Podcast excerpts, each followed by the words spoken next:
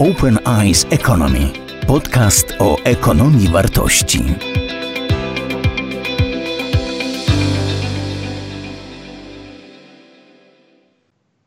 Dzień dobry, witam serdecznie i zapraszam na kolejną rozmowę Mówiąc Otwarcie. Rozmawiamy tutaj o rzeczach, które są ważne dla biznesu, które są ważne dla świata, czyli też o tym, o czym na jesieni będziemy mówili na Open Eyes Economy Summit. Chcemy się do tego dobrze przygotować. Jest wiele tematów, które dzieją się w tym okresie pomiędzy szczytami. W końcu y, Open Eyes Economy to ruch intelektualny, który nie sprowadza się do tego, że raz w roku spotykamy się w jakimś miejscu i dyskutujemy, ale przez cały rok staramy się wypracować coś, co rzeczywiście będzie wartościowe dla społeczeństwa, dla ekonomii. Dziś moim gościem jest pani profesor Janna Kulczycka z Akademii Górniczo-Hutniczej. Dzień dobry pani profesor. Dzień dobry panu, dzień dobry państwu. Dziś porozmawiamy o zasobach, porozmawiamy o biegu zamkniętym, porozmawiamy o rzeczach, które być może gdzieś wszystkim obiły się o uszy, ale nie zawsze dostrzegamy głębiej, czy nie zawsze w ogóle poprawnie identyfikujemy te wyzwania, na których e, skupiają się badacze zajmujący się tymi tematami. Zacznijmy może od Europejskiego Zielonego Ładu, temat, e, który nie jest do końca nowy, ale to, co jest dla mnie interesujące, to to, czy rzeczywiście firmy trzeba przymuszać do takich działań, czy to nie może się odbyć zupełnie oddolnie. To znaczy, czy rzeczywiście firmy potrzebują jakiejś motywacji, przymuszenia przez regulacje, żeby upowszechniły się postawy, o które y, walczy teraz Unia Europejska? No, rzeczywiście Europejski Zielony Ład to nowa strategia Komisji Europejskiej ogłoszona w tym roku i mówiąca o y, neutralności klimatycznej. E, ale tak e, naprawdę Europejski Zielony Ład e, mówi o tej neutralności klimatycznej pod kątem gospodarki obiegu, wdrażania gospodarki obiegu zamkniętym w, we wszystkich obszarach gospodarczych, w których to jest możliwe. I Europejski Zielony Ład, pomimo że zwracał szczególną uwagę na niektóre sektory, to takie jak elektronika, baterie, takie jak wyroby włókiennicze, budownictwo i budynki, to jednak tworząc taką globalną strategię i dążenie do neutralności klimatycznej, mówi i też prezentuje to wszystko w ujęciu łańcucha wartości, w ujęciu cyklu życia, a więc dotyczy y, koncepcji od początku, od wytworzenia zasobów do y, konsumenta, do tak naprawdę użytkowania, ponownego użytkowania, czy też minimalizacji użytkowania zasobów. I tutaj, żebyśmy dopowiedzieli, bo to jest, wydaje mi się, nieintuicyjne dla tych, którzy słysząc gospodarkę o obiegu zamkniętym, myślą, aha, recykling. To nie jest sedno tego, czym pani profesor się zajmuje. Rzeczywiście tak jest. Wielokrotnie podkreślamy, że gospodarka o obiegu zamkniętym to naprawdę nie jest gospodarka odpadami. Gospodarka o obiegu zamkniętym to model rozwoju społeczno-gospodarczego zmierzający do racjonalnego wykorzystania zasobów. Czyli tak y, naprawdę mówimy o tym, że powinniśmy w sposób racjonalny zużywać zasoby, a jak będziemy racjonalnie zużywać zasoby, to wówczas możemy, y, jako konsekwencję tego jest ograniczenie negatywnego oddziaływania produktów i procesów na środowisko. I znowu to, co jest kluczowe, to, co jest w Zielonym Ładzie, mówimy o całym łańcuchu wartości, więc nie chodzi nam o to, żeby ograniczać zasoby tylko i wyłącznie na etapie produkcji czy na etapie wytwarzania, ale żeby nie było czegoś takiego, że, że tutaj ograniczamy, jesteśmy bardziej produktywni, ale za to tworzymy więcej odpadów na etapie konsumpcji. Więc mówimy o całym łańcuchu wartości, czyli od momentu pozyskania surowców poprzez przetworzenie, tutaj jest również minimalizacja transportu, poprzez efektywne używanie przez konsumenta i jeżeli da się, to ponowne zawrócenie, czyli stworzenie surowca wtórnego. Czyli Y, mówiąc y, y, bardziej gospodarka o obiegu zamkniętym zbliżona jest do gospodarki niskoemisyjnej, do gospodarki zasobowej niż do gospodarki odpadami. Ale to, co jest kluczowe w gospodarce obiegu zamkniętym i to, co podkreśla Zielony Ład, to nie mówimy tylko i wyłącznie o rozwiązaniach technologicznych. Tutaj tak naprawdę jest miejsce dla ekonomistów. Tutaj mówimy o nowych modelach biznesowych. E, cały model Resolve, wirtualizacja, użyczanie e, produktów, wykorzystywanie, tak, sharing economy, symbioza gospodarcza. E, poszukujemy rozwiązań organizacyjnych. Mówimy o ekoinnowacjach tutaj organizacyjnych, które mogą spowodować efektywne czy też racjonalne wykorzystanie zasobów.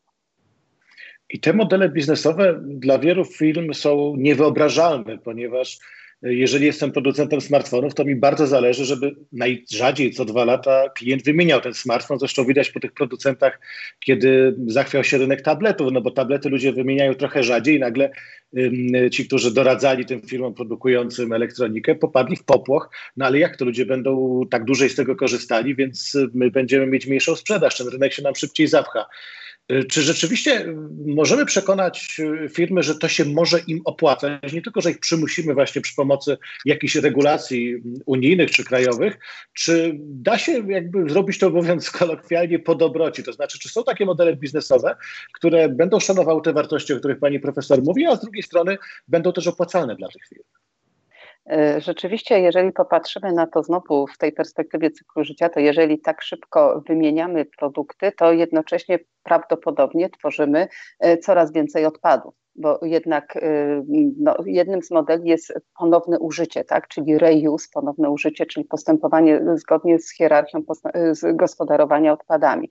Ale tutaj chyba najlepszym modelem w tym przypadku jest przejście od modelu e, posiadania do modelu używania. E, czyli e, ten klasyczny przykład, o którym zawsze mówimy, to jest to, co stało się na lotnisku Schiphol. No nie dotyczy to może telefonów, ale niemniej jednak Schiphol Paul i Philips. Y, w tym momencie ten model biznesowy polega na tym, że Philips nie sprzedaje żarówek, tylko sprzedaje oświetlenie. Jeżeli sprzedaje na lotnisku oświetlenie, no to wówczas y, i y, zarówno jednej stronie, jak i drugiej zależy na tym, żeby ta, ta transakcja była jak najbardziej efektywna, czyli nie zależy na tym, żeby jak najczęściej wymieniać te, te, bat, te żarówki, tak? ale zależy nam na tym, żeby to oświetlenie było trwałe i efektywne. Więc myślę, że to ujęcie e, właśnie e, użyczania wielu rzeczy jest znacznie bardziej modelem biznesowym, który będzie promował dobrej jakości produkty. Tak? Nie, nie będziemy się ich bać, że one są tak bardzo drogie, ale będziemy szukać dobrej jakości produktów długotrwałych.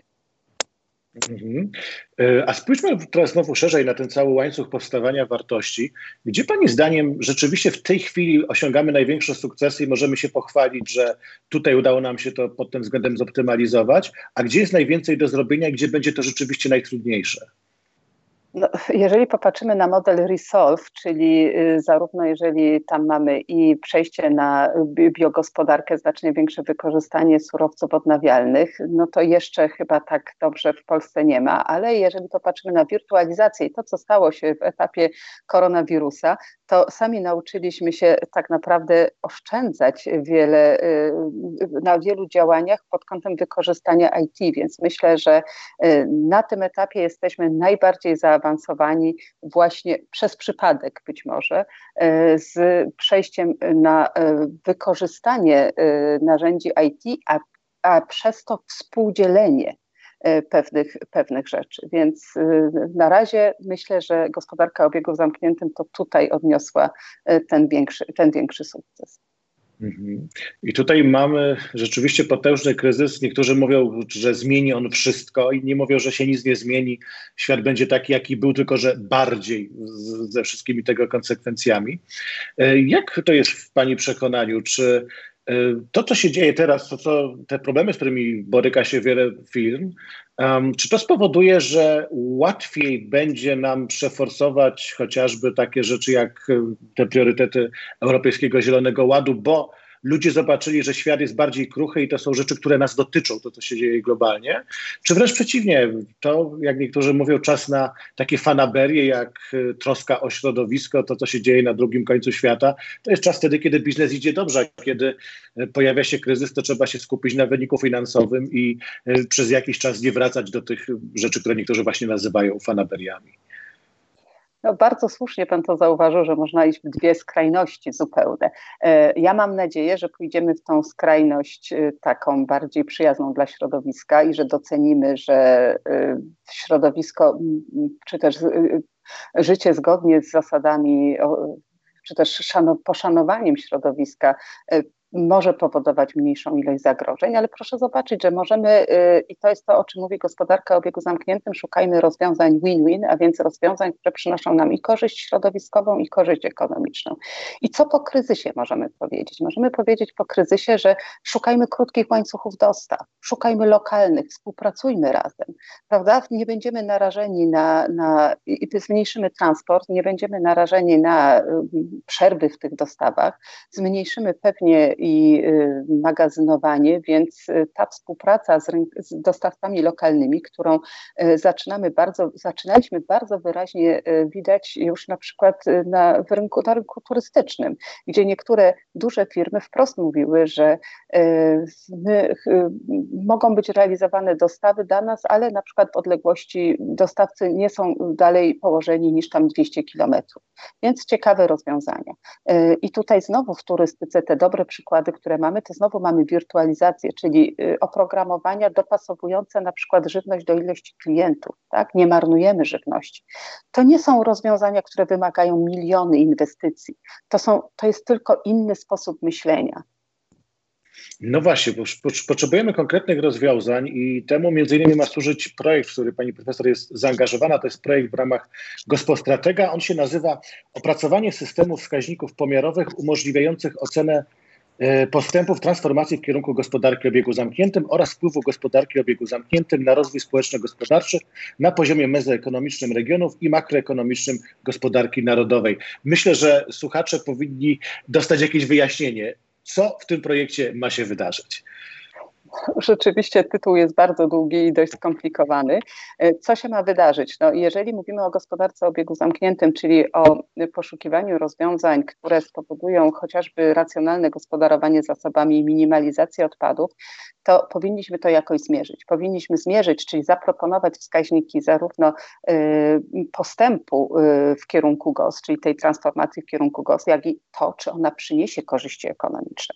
I teraz staramy się to zbudować. Staramy się zbudować razem y, z państwem, czyli z Uniwersytetem Ekonomicznym w Krakowie. Staramy się to zbudować razem z Głównym Urzędem Statystycznym, a liderem jest Ministerstwo Rozwoju. I w związku z tym te wskaźniki, które czy te indeksy, które opracujemy, czy też opracowujemy w tym momencie w konsultacjach społecznych, no, mamy nadzieję, pokażą właśnie ten postęp, czy te zmiany w Polsce, które, które następują. To, co jest naszą słabą stroną jako kraju w stosunku do innych y, krajów członkowskich Unii Europejskiej, to to, że nasza gospodarka jest nadal bardzo zasobochłonna.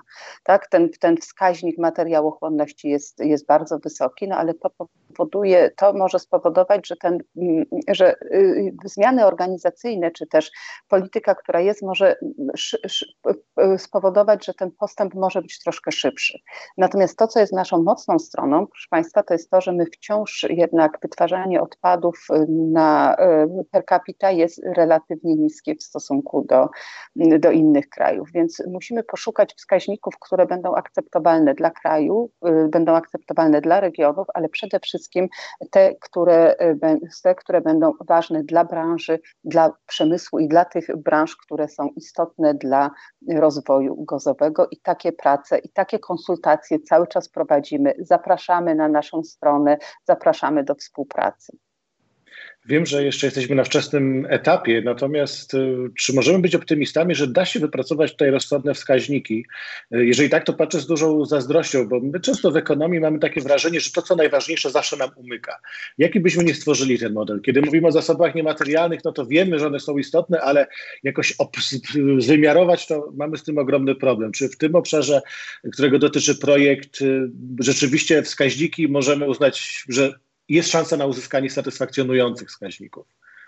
Rzeczywiście mamy klęskę urodzaju. No, wszystkie wskaźniki, jeżeli chodzi o zrównoważony rozwój, wszystkie zaczynają się stoi powyżej. Tak? I teraz z tej klęski urodzaju, które, y, które wybrać, które powinny być ważniejsze, y, czy te bardziej dotyczące y, właśnie przemian dotyczących odpadów, czy zasobochłonności, czy energochłonności, czy bardziej ekonomiczne wskaźniki, czy jak niektórzy uważają gospodarka o obiegu zamkniętym, to, to jest gospodarka odpadami, a jeszcze na to popatrzymy pod kątem konsumenta, i wszelkich nowych zachowań konsumenckich, wykorzystania chociażby nowych urządzeń czy sharing economy, współdzielenia, jak to wszystko zmierzyć.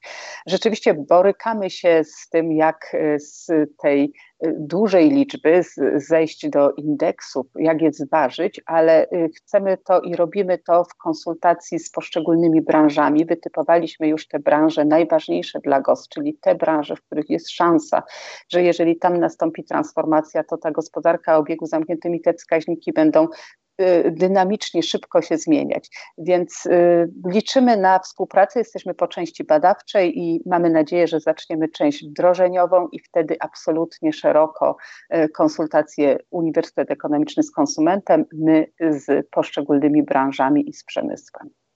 Myślę, że wszyscy będą trzymać kciuki za powodzenie, powodzenie tego przedsięwzięcia.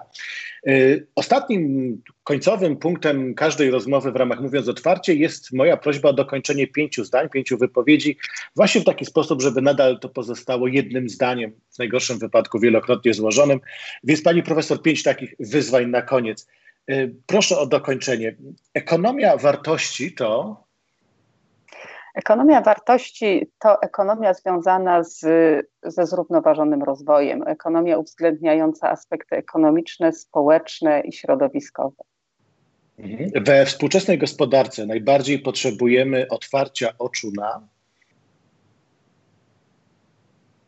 Otwarcia oczu potrzebujemy na potrzeby y, konsumenta, ale potrzebujemy również otwarcia otwarcia oczu na to, żebyśmy mogli z punktu widzenia biznesu być bardziej transparentni, współpracować ze sobą, na możliwość współpracy, współpracy nauki z biznesem, ale też współpracy w ramach łańcucha wartości. Nie bójmy się w Polsce tej współpracy. Mhm. Najbardziej nieoczywistą rzeczą, bez której jednak żadna firma nie może się rozwijać, jest. No, firma nie może się rozwijać bez zasobów. I w takim razie tu mamy pewien konflikt, jak minimalizować te zasoby, zużycie tych zasobów, e, a z drugiej strony, żebyśmy się rozwijali. No, racjonalna gospodarka zasobami to chyba jednak takie ujęcie. Mhm. Gdybym mogła wyeliminować jedno zjawisko ze współczesnego biznesu, to byłoby to?